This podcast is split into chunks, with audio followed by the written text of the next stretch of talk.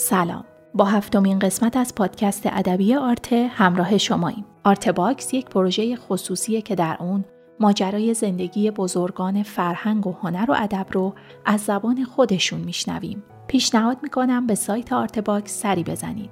توی سایت می‌تونید آثار هنری های هنرمندان، فایل تصویری و صدای کامل مصاحبه ها رو به طور رایگان ببینید و بشنوید. پروژه آرته صرفاً با اتکا به حمایت های مالی علاقمندان فرهنگ و هنر پیش میره. اگر مایل هستید در ثبت تاریخ معاصر فرهنگ و هنر ایران سهیم باشید، می‌تونید با حمایت های مالی ما رو یاری کنید. لینک هامی باش که در توضیحات این قسمت قرار گرفته راهیه برای کمک به پروژه آرته. در این پادکست ایرج پارسی نژاد درباره سالهای زندگی در ژاپن با ما صحبت می‌کنه. بخش دیگه ای از این تاریخ شفاهی رو با هم میشنویم.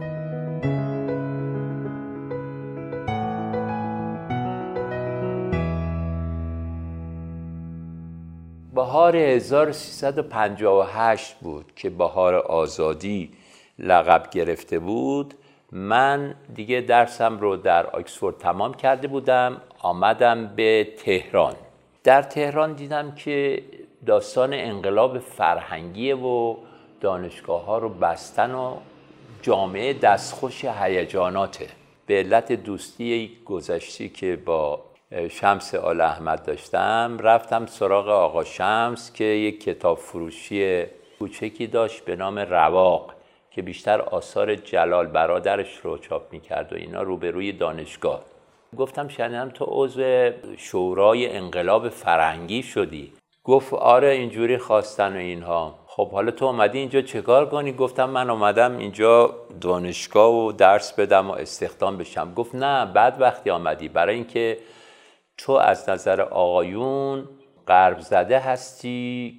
کسانی که به طور کلی تحصیلات آمریکا و انگلیس و اینا رو دادن اینا با دید مشکوک نگاه می‌کنن. و تو رو اگه منم سفارش بکنم بایستی از دو تا مرجع روحانی تایید بشیم. برحال کار به این سادگی نیست. گفتم بسیار خوب اگر که مشکله من می‌تونم برگردم. برای اینکه اون موقع یک نامه ای من داشتم به عنوان اینکه من آمدم برای فیلد ورک تحقیقات میدانی و می‌تونستم به راحتی برگردم. من برگشتم به لندن. اون خونه مسکونی رو فروختم و رفتم به آمریکا. کالیفرنیا شخصی بود به نام فرامرز قفاری که یک زمانی در گروه فرهنگی مرجان که اونم من یکی از مدیران آموزشیش بودم در گروه فرهنگی مرجان با پرویز شهریاری دوستانی داشتیم یعنی همکارانی من انتخاب کرده بودم مثلا برای بخش ادبیات فارسی آدمایی از نوع محمد حقوقی، اسقر واقدی، حمید مصدق، منوچر نیستانی، محمد زهری اینها همه از شاعران ادیبان زمان بودند که البته در رشته ادبیات فارسی تحصیل کرده بودند من گفتم برای اینکه هوای تازه‌ای وارد فرهنگ بکنیم جز کلیله و دمنه و اینها یه خود این بچه ها رو با ادبیات مدرن ایران جان آشنا بکنیم. یه جنگی هم منتشر کردم به نام جنگ مرجان که این جنگ مرجان در حاشیه کتاب های درسی بود که این بچه ها باید این جنگ رو بخونن و توی امتحان مطرح بود سوالاتی از مطالب اون جنگ می‌شد. که همون جنگ مرجان رو که ما خاص دانش آموزان گروه فرهنگی مرجان منتشر کرده بودیم بعد همین آقای جعفری انتشارات امیر کبیر پی برد و اون رو در تیراژ بسیار زیادی منتشر کرد برای دیگر جوانها و خوانندگان. شخصی بود به نام فرامرز قفاری که این شخص که شعرم می‌گفت حمید مصدق که از همکاران من در گروه مرجان بود به من معرفی کرده بود. برای این هم یه درسی بذار.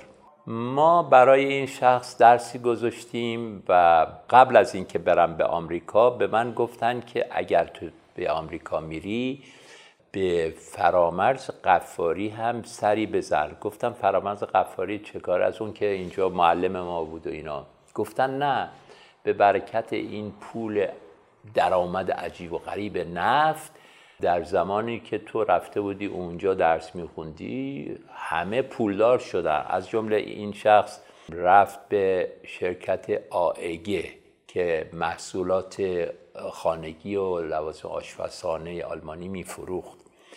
الان یکی از ثروتمندان عجیب غریبه که رفته در شهر ساکرامنتو که پایتخت ایالتی کالیفرنیاست یک دفتر خدماتی درست کرده که می‌خواد با کمپانی های بزرگ multi-billion دلاری آمریکا مثل Triple A و American Express و تی و اینها رقابت کنه. گفتم کمپانی چه؟ گفت کمپانی خدماتی که عضویت میفروشه برای مسائل. من رفتم فرامرز رو در ساکرامنتو دیدم دیدم بله تشکیلات عظیمی به پاکت و پولایی منتقل کرده از ایران به سوئیس و آلمان و مقدارش در آمریکا. این شخص تمام اون ثروتی که فراچنگ آورده بود به علت بلند پروازی هاش از دست داد.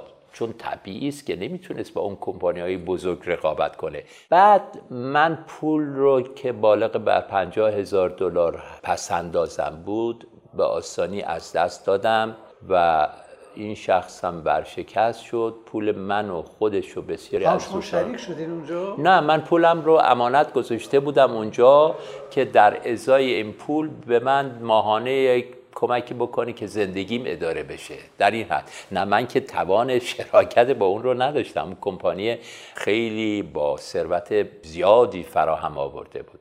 پولی من داشتم گفته بود که این پول رو بده که من بتونم زندگیم اداره بشه. قرار این که پول که از دست رفت من دچار تنگ دستی و اسرت شدم که چه بکنم؟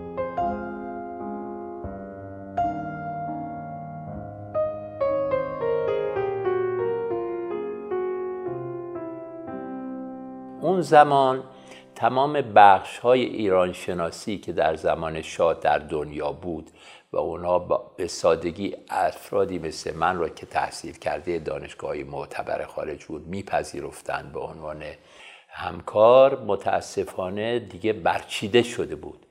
اگه یادتون باشه روابط ایران با کشورهای غربی دچار اشکال شده بود. من در جستجوی کار برآمدم. طبیعی است کاری که من می‌تونستم جستجو بکنم کاری است در حوزه تحصیلاتم بود.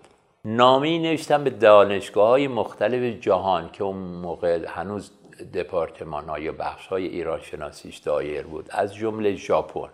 وقتی که من به کالیفرنیا بودین کالیفرنیا دیدم اون پسندازم رو از دست دادم. به فکر افتادم که از رشته تحصیلاتی خودم برخوردار بشم. حالا درستی بخش های ایران شناسی در تمام دنیا تعطیل شده ولی ممکنه جایی باشن که نیاز به معلم داشته باشن. شروع کردم نامه نوشتن به کشورهایی از جمله ژاپن. در ژاپن یک جوابی به من داد پروفسور کوریانگی که تازه دپارتمان ایران شناسی مطالعات ایران شناسی رو تأسیس کرده بود. گفت که در حال حاضر ما استادی داریم. یک استاد ایرانی باید داشته باشه که جز استادان ژاپنی که ما الان هست تا آقای سرکاراتی بود در دانشگاه تبریز که آورده بود و بعد آقای رجب زاده بود و اینها. ولی ما خوشحال میشیم اگر شما سری به ژاپن زدید در توکیو تلفنی به من بکنید و من بتونم شما رو ببینم. من در 1973 همراه با برادرم که پیشنهاد کرد که اگه دوست داری با هم بریم گردشی بکنیم گفتیم بسیار خوب. من با ایشون راهی توکیو شدم در توکیو در هتل نیوتانی منزل کردیم در اونجا تلفن کردم به آقای کوریانگی. آقای کوریانگی با اسیستنت خودش خانم پروفسور اوکادا آمدن به هتل و با هم صحبت کردیم. کوریانگی می‌دونید آدم خیلی جالبی بود. ایشون بسیاری از متون قدیم فارسی رو از قبیل قابوسنامه و سیاستنامه و گلستان سعدی و بوستان سعدی و بخشهایی از شاهنامه فردوسی و رباعیات خیام و اینها را همه از فارسی به ژاپنی ترجمه کرده بود. ایشون شاگرد ایچی گامو بود. گامو در واقع بیشتر استاد اردو بود. اون زمان با زبان ادبیات فارسی ژاپنیا آشنا نبودند.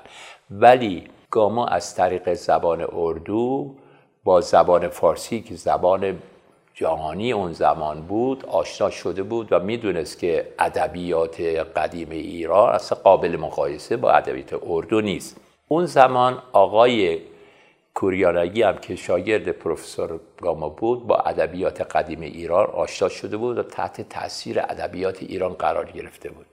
کوریانگی آمد به هتل با من صحبت کرد و عجیب دیدم که این آدم بسیاری از رجال ادب ما رو از قبیل دکتر رضازاده شفق علی اصغر حکمت و دکتر خاللری ایرج افشاری را همه رو می‌شناسه. به من گفت که تو با اینها آشنایی؟ گفتم که بله من آقای حکمت رو یک بار دیدم. زمانی که من در مؤسسه انتشارات فرانکلین بودم ناگفته نماند. مدتی هم من در مؤسسه انتشار فرانکلین کار می‌کردم با آقای نجف دریابندری. مدیر تولید اونجا بودم. گفتم که یک بار که با علی اصغر حکمت که تاریخ سیاسی پارک رو ترجمه می‌کرد من رفتم به ایشون کمک می‌کردم. چون گوشش سنگین شده بود من متن رو میخوندم ایشون مقابله می‌کرد. گفت خب با خانلری چی؟ گفتم با خانلری در بنیاد فرهنگ ایران همکاری می‌کردم جزون بر تصیح متن سمک ایار همکاری می‌کردم. گفت با ایرج افشار گفتم ایرج افشار که دوست من هست ایشون در ایران که بودیم با هم کوه می‌رفتیم و معاشر هم بودیم. با ایشون هم از آدم های معتبری هستند که زمانی که مدیر انتشارات دانشگاه تهران بودن من به خاطر همین متن سمک ایار می‌رفتم نسخه عکسی رو از ایشون می‌رفتم خب هر حال با اینا کمابیش همه آشنایی دارم. ایشون که دید که بله من اهلیت لازم رو دارم و ضمنا خب درسی هم خوندم. آکسفورد تمام کردم و اینا. گفتش که حاضری که بیای اینجا به مدت دو سال با ما همکاری کنی. گفتم که ببینید آقای کوریانگی من الان بعد از انقلاب آمدم به آمریکا. در آمریکا تقاضای اقامت دائم کردم و وکیل من مشغول پروسس کار منه. من اگر بیام اینجا بعد از دو سال برگردم اون کار اقامت دائمنم مخدوش میشه خلل بهش وارد میشه. بعد گفت که نه شما نگران نباشید. اگر که ما و همکارانمون از کار شما راضی باشیم تمدید می‌کنیم.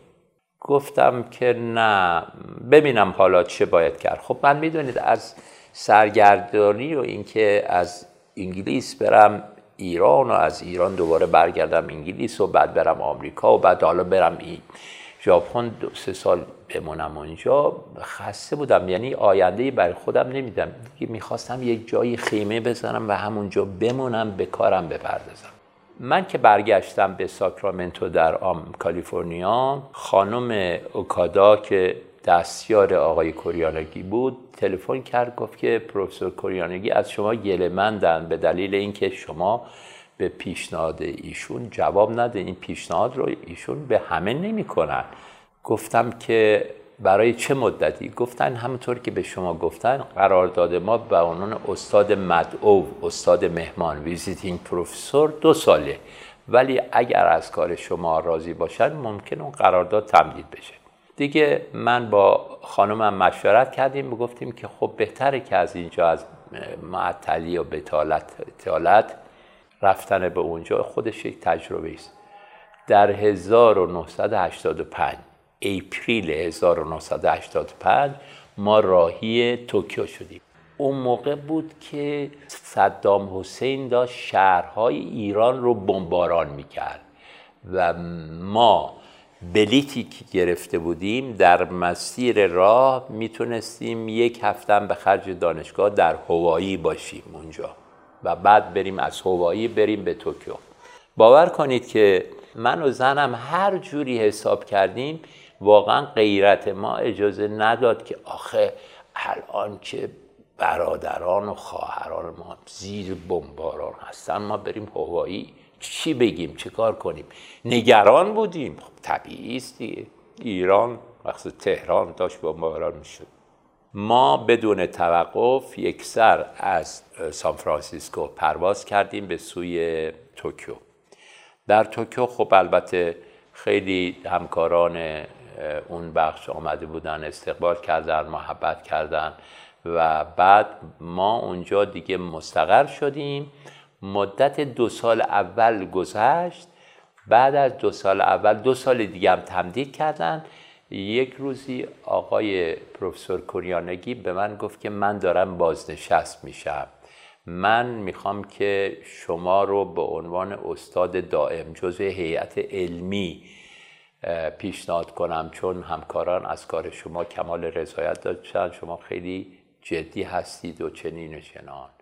که بعد که ایشون بازنشست شد و خانم پروفسور اوکادا مدیر بخش شد ایشون منو به عنوان جانشین کوریانگی نه به عنوان رئیس بخش به عنوان عضو اون بخش استخدام رسمی کردن.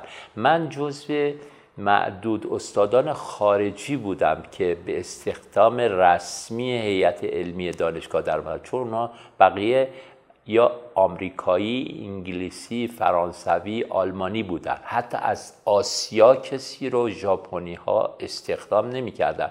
چون من بیش از دوازده ساعت در هفته کار نداشتم درس نداشتم و حقوق ما هم در اون موقع خیلی خوب بود. به این معنا که هر دلار مساوی با اول که من وارد شدم مساوی 240 ین بود بعد اینقدر ین قوی شد که هر دلار معادل 80 85 ین شد. بنابراین من از قبل اون 17 سالی که در ژاپن بودم تونستم پسنداز کنم.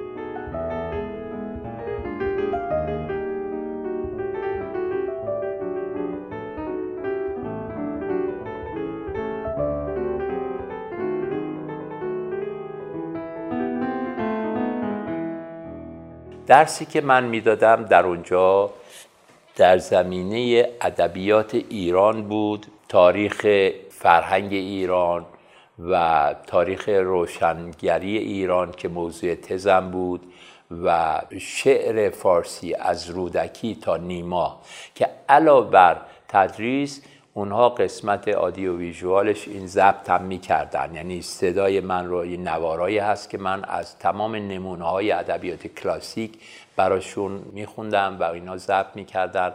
و بعد از جمله برنامه های فوق برنامه که در اونجا ما داشتیم گروه هایی بودن که بایستی برای هر ادبیات و زبان هر کشوری بایستی برای آشنایی بیشتر نمونه ای از تئاتر اون مملکت رو هم می آوردن نمایش می‌دادن درسته؟ من در اون زمان در اون 17 سالی که بودم موفق شدم نمایشنامه هایی از صادق هدایت پروین دختر ساسان نمایشنامه غلام حسین ساعدی وای بر مغلوب نمایشنامه شهر قصه مال بیژن مفید نمایشنامه هفت خط از صادق چوبک اینها رو به وسیله دانشجویان ژاپنی روی صحنه بیارم. و خیلی شوق بود. برای شما بگم که وقتی که من رفتم به صادق چوبک السوریتو در حوالی سان فرانسیسکو منزل داشت. گفتم که دانشجویان ژاپنی نمایشنامه هفت خط شما رو به زبان فارسی اجرا کردن. باور نکرد. گفت که دارید این گفتم بله اون موقع من ضبط شده شو داشتم. که پیرمرد گذاشت و اشک شوق سرازیر شد. برای اینکه باور نمی‌کرد سیت شهرتش برسه به ژاپن نه اثر او رو ژاپنیا. البته خب کمابیش با لحجه ولی خب شیرین بود و با تسلط و مفهوم اجرا می‌کردن.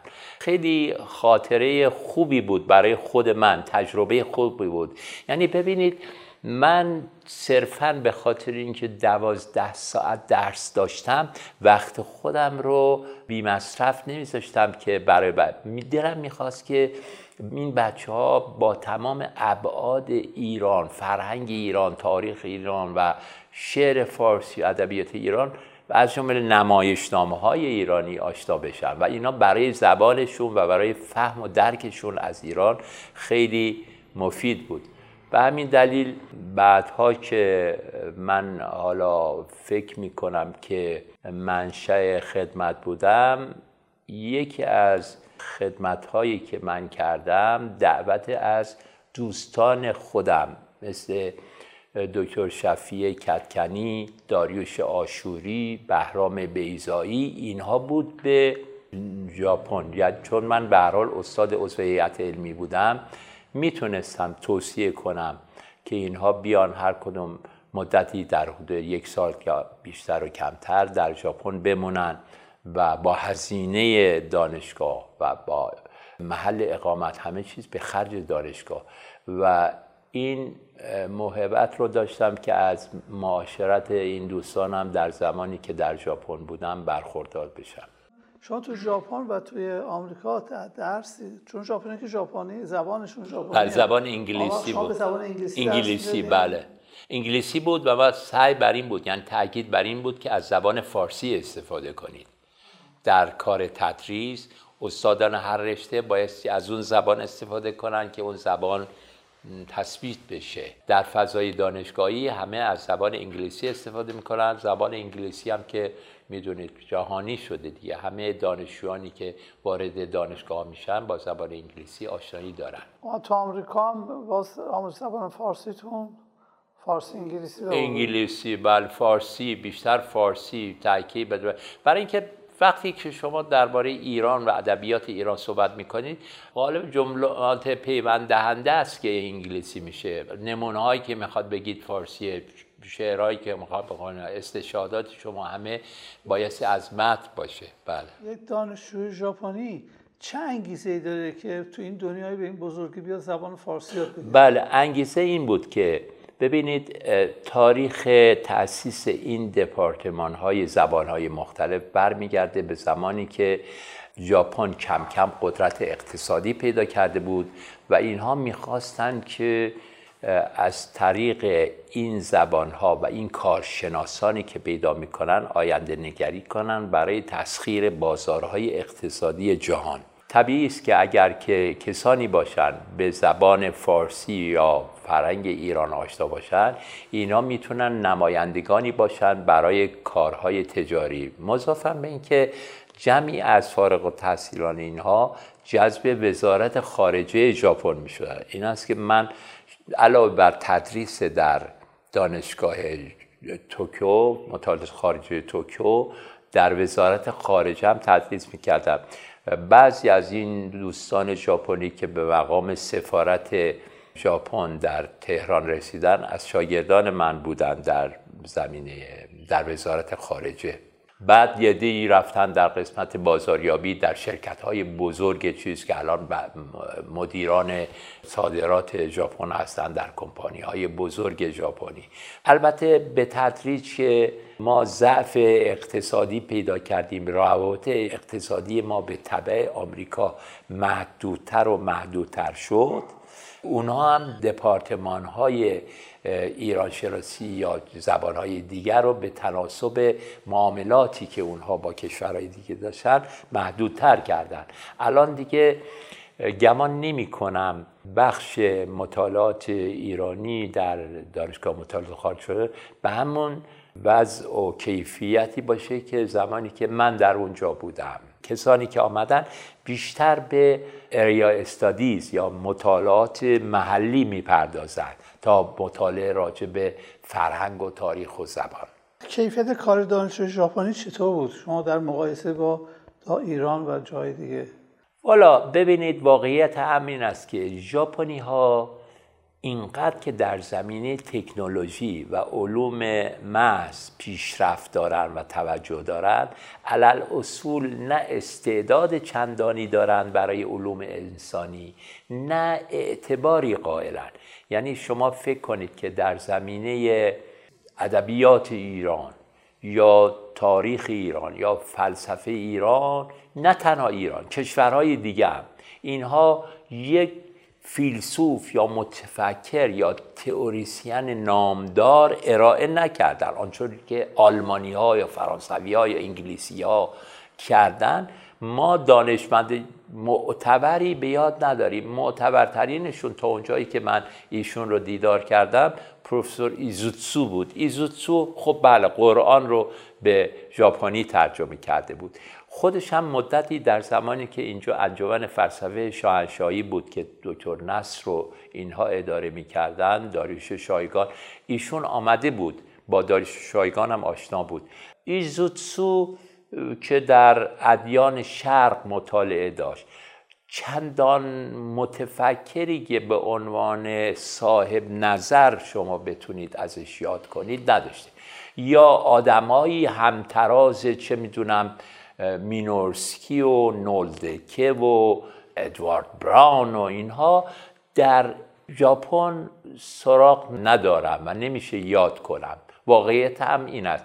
در علوم انسانی و فلسفه و ادبیات و شعر مجموعاً اون قدرت فرهنگ غربی آلمانی انگلیسی فرانسوی رو ندارن. حقیقت مطلب این است که ژاپن جامعه نیست که برای خارجی ها از جمله ما ایرانی ها یک سرزمین مطبوع و دلپذیری باشه.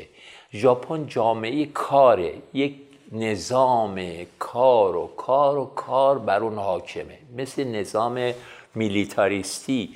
که شما بایستی برید به کارتون و بعد برگردید خونه استراحت کنید آماده بشید برای کار. و کاری هم که می‌کنید در ارتباط با اون موضوع شرکت یا موضوع کارتون داره. زیاد جایی برای تفریح و تفنن وجود نداره. سرزمین بانشاتی نیست برای خارجی ها ولی خب من ناگزیر بودم که اونجا باشم و اوقات فراغت هم را هم گذشته از رسیدگی به کار دانشجویان را پرداختن به کارهایی که برای اونها می‌تونه سرمایه باشه. آشناییشون مثلا با ادبیات و تئاتر و تاریخ و غیره کلاس اضافی میذاشتم. به همین دلیل اونها مورد بیشتر توجه کردن که من علاوه بر به کارم علاقه مندم این بود که پیشنهاد کار دائم رو به من دادن. ولی علال اصول جامعه ای بود که من هر فرصت می کردم از به کار خودم بپردازم. چون من کارم در زمینه روشنگران ایرانی و منتقدان ایرانی در قرن 19 هم بعد از اینکه اون فصل آخونزاده که به عنوان رساله تحصیلیم رو تحت کردم اقامت فراغت در ژاپن به من این فرصت رو داد که به دیگران یعنی به میرزا خان کرمانی طالبوف زین العابدین مراقعی میرزا ملکم خان و دیگران بپردازم. وگرنه اونجا من معاشر زیادی هم نداشتم. یعنی کسی نبود که در خور این باشه که با زمینه های فکری و فرهنگی ما هماهنگ باشه. خود ژاپنی ها هم زیاد اهل معاشرت نبودن و نیستن. اونا فقط همکار دارن. دوست به اون معنا ندارن. مثلا من وقتی می‌گفتم که بعد از تابستون که می‌رسید می‌گفتم می‌خوام برم آمریکا دوستانم رو ببینم می‌گفتم اگه دوستان شما حالشون خوب نیست. مثلا دوست رو به عنوان این معنایی که ما تلقی می‌کنیم به عنوان کسی که میشه باش صحبت کرد خاطر گفت وقت گذروند برای اونا مفهومی نداره. اونا بیشتر کار براش اومده. مثلا فکر کنید که من وقتی سال نو که می‌شد می‌دیدم که تبریک های خیلی زیاد سال نو دریافت می‌کنم. برام خیلی شوق انگیز بود. وقتی رفتم به پروفسور کوریانگی این توده کارت های تبریک رو نشون دادم. گفت ها ولی شما اشتباه نکنید. اینها درسشون که تموم شد حتی یه نفرم برای شما کارت تبریک نمیفرسته. تا زمانی با شما در ارتباطند که به خاطر کار و اینها. ملبس. خب من دوستان ژاپنی داشتم. مثلا اگر بخوام برای شما بگم یک پیرمردی بود به نام کیچی اینوه. این کیچی اینوه آدم خیلی جالبی بود. این از رجال وزارت خارجه ژاپن بود که در زمان رضاشاه آمده بود به عنوان مستشار فرهنگی ژاپن به حضور رضاشاه و خیلی تحت تاثیر ایران دوستی رضاشاه قرار گرفته بود. به قدری به ایران علاقه شده بود که وصیت کرد که بعد خاکسترش رو نصفش رو در ژاپن و نیمش رو در ایران دفن کنن. پسر این کیچی اینوه هم ماسایوکی بود. ماسایوکی اینوه که در تهران به مدرسه جهان تربیت می‌رفت با ابراهیم بنی احمد آشنا شد و بعد شد معاون وزارت علوم ژاپن. بعد منتقل شد به وزارت خارجه ژاپن. زبان فارسی هم خب طبیعی مثل زبان مادری می‌دونست چون در دوران بچگی و نوجوانیش رو در تهران گذرانده بود. اوقات فراغتش رو با من میگذرون. مرد خوب و مهربانی بود. یعنی اون عواطف ایرانی رو گرفته بود. مثلا برای من نقل می‌کرد که وقتی که پدرم مأموریت ایران رو داشت ما یه خونه اجاره در تهران داشتیم که این متعلق به یک مرد قالی فروش بود تاجر قالی بود. یک روزی آمد به پدر من گفت که آقای اینوه شما پول نقد دارید که بخواهید که این پول رو زیاد بکنید؟ خب یه همچین سال شخصی برای ژاپنیا خیلی نامعقوله. ولی چون اون حسنیت داشت گفت چطور مگه؟ گفت که من می‌خوام که این پول شما رو زیاد کنم. شما مهمان ما هستید. گفتم مثلا چه کار کنم؟ گفت پول تو بده چند تا قالی من برات بخرم. بعد اینو بفروشم پول چند برابر میشه. میگه و این کار رو کرد. این کار در عرف ژاپنی خیلی غریبه. برای اینکه هر کسی در حرفه خودش میاد بانه ولی قرضش این که مردم ایران خیلی خیلی مهربان هستند خیلی بیگان نواز هستند خیلی ما تحت تاثیر محبت ایرانی ها قرار گرفتیم. به طوری که خود اینوه هم خاطراتی داشت که نوشته. در این زمینه. البته اینها خیلی به ندرت هست ایران شناسایی که من میدم غالبا الان همشون افتادن دنبال نسل جدید افتادن دنبال کسب و کال و پول در آوردن اون فضیلتی که نسل قبلی ایران شناسا همین ژاپن مثلا کوریانگی اینها برای فرهنگ و تاریخ ایران اعتبار و آبرو قائل بودن. دیگه اون نسل منقرض شده. الان این جوانایی که به ایران و ایران شناسی روی میارن بیشتر به خاطر ارتباط با سفره نفت و رابطه سیاسی و رابطه تجاری و رابطه با شرکت ها و رابطه این چنینه. معنویت اون چیزی که یه آدمی مثل ادوارد براون رو مجذوب می‌کرد که با وجود که پسر یه لرد انگلیسی بود پدرش ثروتمند و کارخانه دار بود بلند میشه میاد به ایران. در سن 22 سالگی یک سال اقامت می‌کنه تمام شهرهای ایران رو می‌بینه خاطره می‌نویسه زبانهای مختلف لحجه های مختلف رو ثبت و ضبط می‌کنه و مجذوب فرهنگ ایران میشه.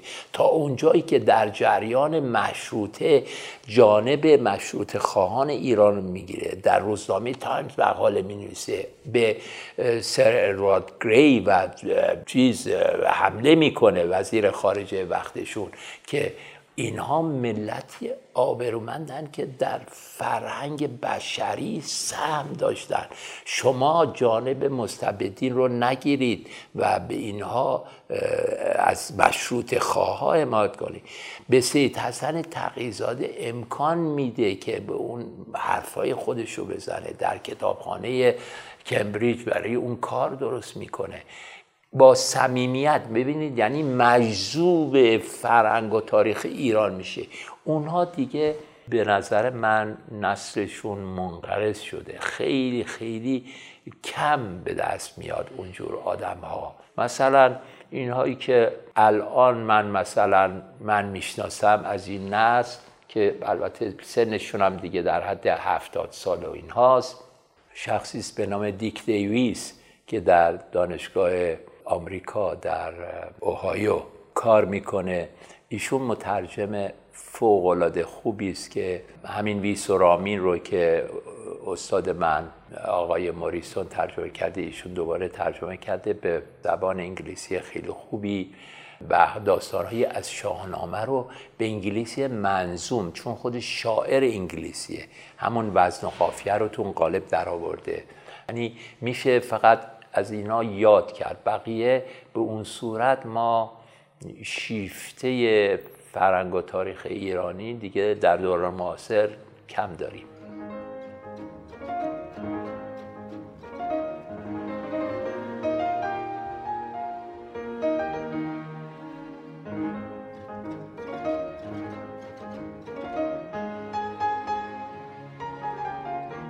من وقتی که به ژاپن رفتم. 2500 جلد کتاب هایی که در ایران داشتم گفتم برای من از تهران فرستادن به طوری که تمام دفتر کار منو پر کرد. اینا تا مراجع کار من بود. بعد هم که از دوران کار من در ژاپن تمام شد مقدارش رو بخشیدم به کتابخانه دانشگاه مقدار بیشترش رو چون ارزش عاطفی برای من داشت. کتاب هایی بود یادگاری از آدمایی از نوع دکتر خانلری که مقدمه نوشته بود اینها امضا کرده بود. اینها رو تمام از آمریکا آوردم به ایران. نمی‌خوام بگم که به اون معنا کتاب شناسم ولی با آدم های متخصص کتاب چون معنوس بودم اطلاعاتم کم از اونا نیست. بعد از اینکه من کارم دموم شد بعد از 2002 بعد از 17 سال از 1985 تا 2002 برگشتم به امریکا. در امریکا یک خونه ای تهیه کرده بودم برای دوران بازنشستگی. در اونجا در شهر پاسادنا در کالیفرنیا اقامت کردم و به همین کار پژوهشی خودم ادامه دادم. بعد فرصتی بود که بیام به تهران. در تهران هم دوستان من اینجا بودند که هنوز زنده بودند که متاسفانه از دست رفتن. از جمله استاد من دکتر خانلری بود که من ایشون رو دیدم. در دورانی بود که ایشون دیگه از زندان در آمده بود. باشون ملاقات کردم که شهر این دیدار رو نوشتم. دکتر زرینکوب بود که وقتی که به انگلیس می آمدن ما در خدمت خودشون و خانمشون بودیم. به شهرهای مختلف انگلیس می رفتیم. همه اینها رو من جزئیاتش رو در کتاب خاطراتم که در دست انتشار نوشتم. دانشگاه یو هم درس دادین؟ دانشگاه یو به صورت extension course که کلاس هایی است که خارج از دانشگاه متاسفانه ببینید در آمریکا هم کسانی که علاقه مندن به درس ادبیات فارسی بیشتر افراد متفنن هستند که مثلا یا همسر امریکایی دارن یا دوست دختر امریکایی دارن یا اینها می‌خوان اندکی با ادبیات ایران آشنا بشن. اون شور و شوق کنجکاوی های علمی دیگه وجود نداره که آدمی مثل من در این سن و سال دوران بازنشستگی دوباره سر کلاس برگردونه.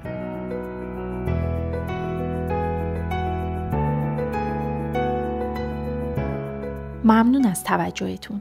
اون چه که شنیدیم قسمت چهارم مصاحبه تصویری با ایرج پارسی نژاد در سایت آرته بود. تهیه کننده پروژه فخردین انوار، همکاران این قسمت، زهرا بلدی، سهیل گوهری پور، مهیار مرنوش و محیا احمدیان. تولید پادکست زهرا بلدی و پرهام وفایی.